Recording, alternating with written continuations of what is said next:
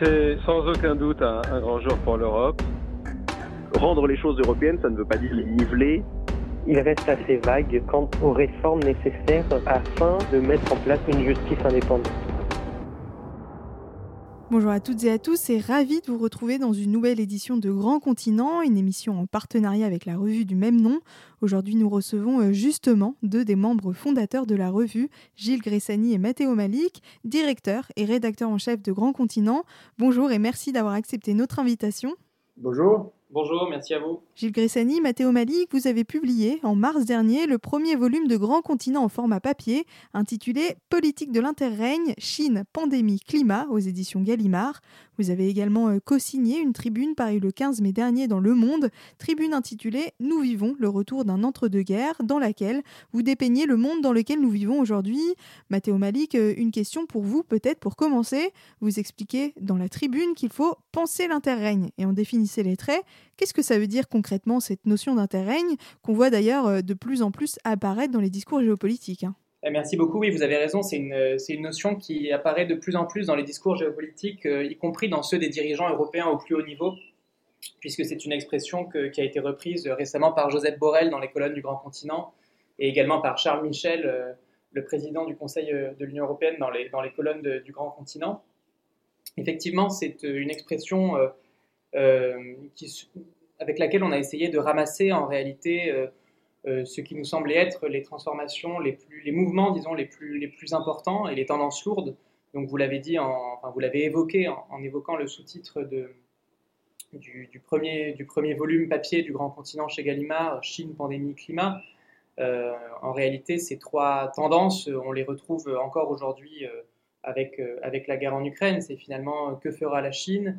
Est-ce qu'on est en train de basculer dans une écologie de guerre? Et la troisième temps, sur lequel on reviendra aussi, puisqu'il a été longuement débattu lors d'un grand colloque qui s'est tenu dans le grand amphithéâtre de la Sorbonne le 17 mai dernier, c'est finalement penser la guerre. Comment penser la guerre? Et pour un petit peu lier ces trois choses, la notion par laquelle on propose de passer, c'est précisément celle d'interrègne, c'est-à-dire celle où un ancien monde est en train de se disloquer. On le voit bien au moins depuis la pandémie, mais en fait depuis une succession de crises qui nous font perdre nos repères, qui nous mettent dans une situation presque de vertige. Donc un ancien monde se disloque et un nouveau essaye d'émerger, essaye de naître. C'est cette période-là qu'on appelle interrègne et c'est avec ce mot-là qu'on essaye de naviguer et de produire des éléments... des clés de compréhension. Gilles Gressani, Matteo Malik, je l'ai rappelé dans l'introduction, mais vous avez en mars dernier publié aux éditions Gallimard une version papier du Grand Continent, intitulée donc « Politique de l'interrègne, Chine, pandémie, climat ». Gilles Gressani, une question pour vous peut-être. Pourquoi mettre en perspective ces trois crises-mondes, comme vous les appelez dans la tribune? Au fond, parce que ce qu'on a essayé de faire avec ce volume, c'est de faire un peu qui est le contraire de ce qu'on fait sur le web. Sur le web, ce qu'on fait... c'est de réagir à des crises, de fournir du contexte quand il y a quelque chose qui émerge. Et on vit dans une accélération de ressenti, en tout cas, de l'histoire, du conflit, des transformations. Et l'enchevêtrement de ces différentes crises, l'enchaînement de ces différentes crises finit, au fond, par créer un sentiment de vertige. Au fond, on passe du moment dans lequel, sur les plateaux télé, dans les journaux, ou sur les réseaux sociaux, on ne parle que de pandémie, il n'y a que de médecins, à un moment dans lequel... il n'y a plus que des généraux qui avaient remplacé à leur tour les économistes. On voit bien que depuis la crise économique, mais même avant en fait, avec la crise du terrorisme, on vit dans une actualité qui accélère. Donc, ce qu'on essaye de faire avec le Grand Continent, c'est de fournir un contexte, d'expliciter ça, de regarder en fournissant les éléments pour avoir une prise de recul. Et on le fait sur le web, on le fait avec une temporalité quotidienne. Là, c'était un volume papier, c'était un livre. Donc, ce qu'on a essayé de faire, c'est de faire un peu le contraire, c'est-à-dire prendre du recul, montrer au fond une carte, et pour faire une carte, pour essayer de dessiner une carte, il faut trouver des points d'orientation. Et donc on a identifié ces trois thèmes, ces trois sujets, ces trois tendances, ces trois thématiques qui au fond ont traversé toutes ces différentes crises, qui sont redéployées par ces mêmes crises, mais qui sont aujourd'hui les coordonnées fondamentales pour essayer de penser justement à ce moment de transition qui est l'interrègne. Et donc, effectivement, c'est d'abord la rivalité géopolitique entre la Chine et les États-Unis qui est donc la première partie du volume chez Gallimard. La deuxième tendance, c'est évidemment la question de la transition climatique au seuil de la guerre verte, le fait que la Terre soit devenue l'arène du politique. Et enfin, le troisième sujet, c'est les transformations du politique dans les vents arragés, dans cette période dans laquelle, au fond, on retrouve des révolutionnaires sans révolution ou des révolutions sans révolutionnaires, où le conflit est partout, mais, sauf que dans les murs des institutions. Et ce qu'on a essayé de faire, donc, c'est vraiment de faire une carte. Et pour faire une carte, il faut l'orienter. Et c'est pour ça qu'on a choisi ces trois thèmes. Et on le voit bien, ces trois thèmes sont aujourd'hui le cœur, le point de fuite de la crise ukrainienne, en ce qu'elle n'a pas de tactique. En fait, si on sort de l'affrontement qui a lieu sur le terrain, au fond, aujourd'hui, c'est quoi les grandes questions qui se posent? La première, c'est que fait la Chine? Quelle est sa position? La deuxième, c'est que faire avec le modèle de transition et que faire avec les énergies. Et enfin, est-ce que notre modèle démocratique est-il aujourd'hui viable, exportable, et peut-il communiquer au-delà de la crise dans laquelle il est plongé? En parlant de la Chine d'ailleurs, elle s'est rangée silencieusement derrière la Russie. Qu'est-ce que ça veut dire pour l'ordre mondial aujourd'hui? C'est aujourd'hui une question qui en réalité effectivement est très difficile et sur laquelle il est très difficile d'avoir un avis et une position tranchée. C'était aussi l'un des objets même si la Chine n'y était pas nommément citée, disons, dans le programme, elle était là un petit peu comme pointe aveugle ou comme point de fuite de toutes nos discussions sur l'Ukraine et sur l'Europe dans l'interrègne après l'invasion de l'Ukraine, lors de ce grand colloque, donc, comme je le disais, qui s'est tenu à la Sorbonne pour marquer finalement cette... non seulement la sortie du volume papier, mais aussi l'urgence qu'il y avait à repenser ces problématiques. Sur la question de la Chine, effectivement, vous disiez qu'elle s'est rangée timidement, je crois, c'est l'expression que vous avez utilisée, ou discrètement derrière la Russie. En réalité, il n'est pas sûr que ce soit si clair et si simple que ça, et on a plutôt l'impression, et c'est aussi pour ça finalement que l'expression d'interrègne continue à nous sembler justifiée dans cette situation. La position de la Chine est évidemment l'une des données, l'un des facteurs les plus déterminants pour la reconfiguration de cette géopolitique mondiale. Or, disons qu'elle a du mal à se rattacher à un bloc. Et l'absence de l'organisation d'un monde en bloc, qui était une grille de lecture à laquelle on était habitué par le passé, notamment au temps de la guerre froide, c'est finalement ce qui participe aussi et qui redouble peut-être ce sentiment de vertige, ce qu'on n'arrive pas tellement à appréhender.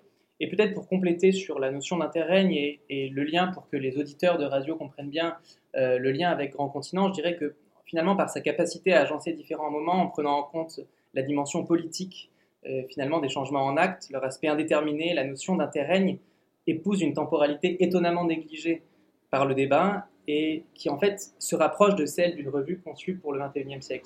C'est aussi pour cela finalement que,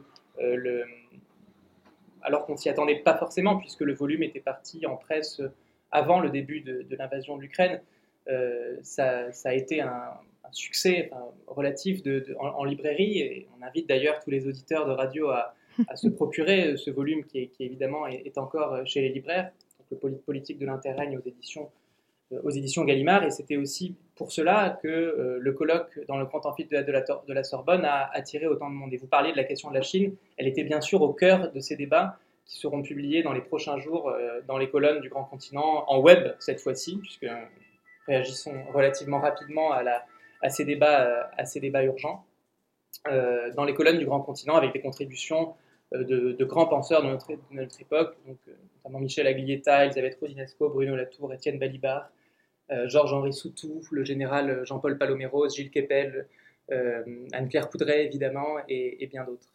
Alors l'urgence climatique est l'un des points principaux abordés dans la tribune et dans votre livre. Vous évoquez d'ailleurs une possible conciliation entre guerre et écologie. Qu'est-ce que ça veut dire concrètement et comment on y arrive? Alors vous soulevez effectivement un point extrêmement intéressant, et je vais me permettre du coup de remettre un petit peu dans le contexte cette notion que vous avez approchée, qui est celle, pour le dire vite et pour reprendre l'expression de Pierre Charbonnier, d'écologie de guerre, qui va beaucoup nous occuper, qui nous occupe déjà beaucoup, et qui va beaucoup nous occuper et occuper probablement le débat stratégique, politique et intellectuel dans les prochains mois. Pierre Charbonnier, comme vous le savez sans doute, c'est un auteur d'abord du Grand Continent, une des signatures de Politique de l'Interrègne qui ouvre la deuxième partie du volume, dans un article d'inspiration latourienne sur les politiques de la terre comme nouvelles arènes du politique. Et Pierre Charbonnier a signé dans les colonnes du Grand Continent une pièce de doctrine importante sur la naissance de l'écologie de guerre, juste après, finalement, je ne sais plus la date exacte, mais quelques semaines après le début de l'invasion russe le 24 février en Ukraine. Ce qu'il dit en substance dans cette pièce de doctrine, c'est le fait que la guerre territoriale, symétrique, qui prend une forme traditionnelle classique qu'on connaît d'invasion de la Russie de Poutine en Ukraine, que finalement cette guerre-là place les Européens, pas uniquement eux d'ailleurs, mais singulièrement les Européens, dans une situation où ils sont peut-être prêts à mobiliser plus de ressources pour lutter sur un autre front, qui est celui, vous l'évoquiez, de l'urgence climatique, qu'ils ne l'auraient fait en l'absence de cette même guerre. Donc au fond, c'est utiliser la guerre que la Russie mène à l'Ukraine, comme une matrice stratégique, un prétexte, pour le dire de manière peu emphatique, mais finalement qui résume un petit peu la situation, un prétexte pour remotiver l'écologie de guerre. Un exemple très parlant que prend Pierre Charbonnier, une image plutôt, c'est celle de ces affiches que vous avez peut-être, que les auditeurs et les auditrices de radio ont peut-être vu passer sur Internet ou dans leur lecture quotidienne. Ce sont ces affiches qui reprennent, vous savez, les affiches de la Seconde Guerre mondiale, en les détournant, et où on voit, par exemple, pour contrer Poutine, ne prenez pas votre voiture, prenez plutôt votre vélo, ou pour isoler Poutine, isolez mieux votre maison, etc., etc. C'est-à-dire ce parallèle constant qu'il y a entre le fait de résister, de faire des actions qui vont dans le sens de la lutte contre le réchauffement climatique, pour limiter aussi l'action d'un dirigeant à la tête d'un pays qui est aussi un pays dont la survie économique, on va dire,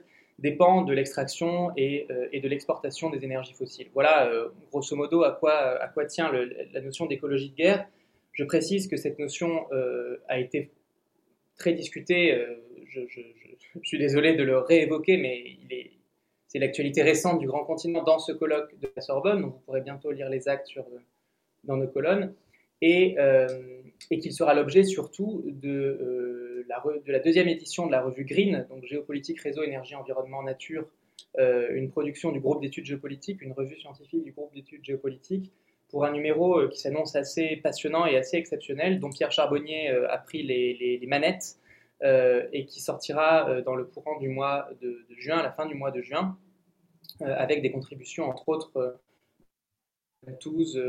même Bruno Latour, mais de bien d'autres, j'en oublie beaucoup, de Cédric Durand notamment, sur cette notion d'écologie de guerre, qui, pour l'instant, c'est très difficile à dire, si vous voulez, si les choses vont vraiment emprunter cette voie ou pas, mais qui en tout cas est à la fois une nouvelle manière de penser la question écologique, et aussi peut-être une manière proprement européenne de la penser, à l'heure, si vous voulez, où l'Union européenne a quand même du mal ou avait du mal, même si elle a réagi très fortement après l'invasion de l'Ukraine, à se positionner en tant que puissance au sens classique du terme. Là, finalement, avec l'écologie de guerre, elle découvre une voie, et d'ailleurs, je crois que Pierre Charbon, que c'est une question qui commence à intéresser au plus haut niveau aussi les dirigeants de l'Union européenne, et notamment la Commission. Une dernière question, si vous le voulez bien. Alors la guerre, le terrorisme et l'instabilité semblent inévitables aujourd'hui, mais comment on fait pour penser la paix ? Est-ce que, en tant que chercheur, vous restez optimiste face à tout ça ? C'est malheureusement une question qu'on n'aurait pas voulu se poser en ces termes.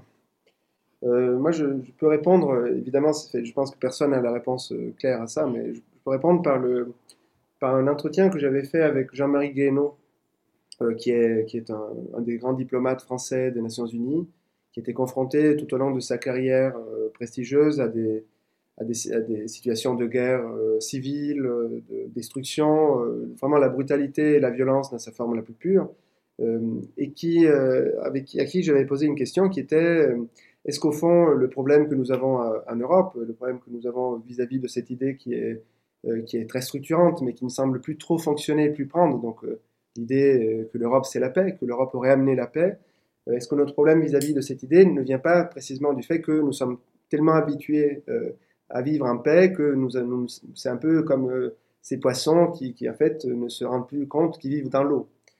Et sa réponse était intéressante parce que, au fond, c'était vraiment l'idée de. C'était un diplomate qui avait connu effectivement ces formes de brutalité, et pour lui, malheureusement, l'impression qu'il sortait de son expérience, c'était qu'effectivement, il fallait être confronté à cette forme de négativité avant, pour se rendre compte de ce que c'est que cette chance inouïe qui est de vivre dans des situations de paix sociale, certes relative, mais quand même fondamentale, comme on le connaît pour la plupart parmi nous en Europe.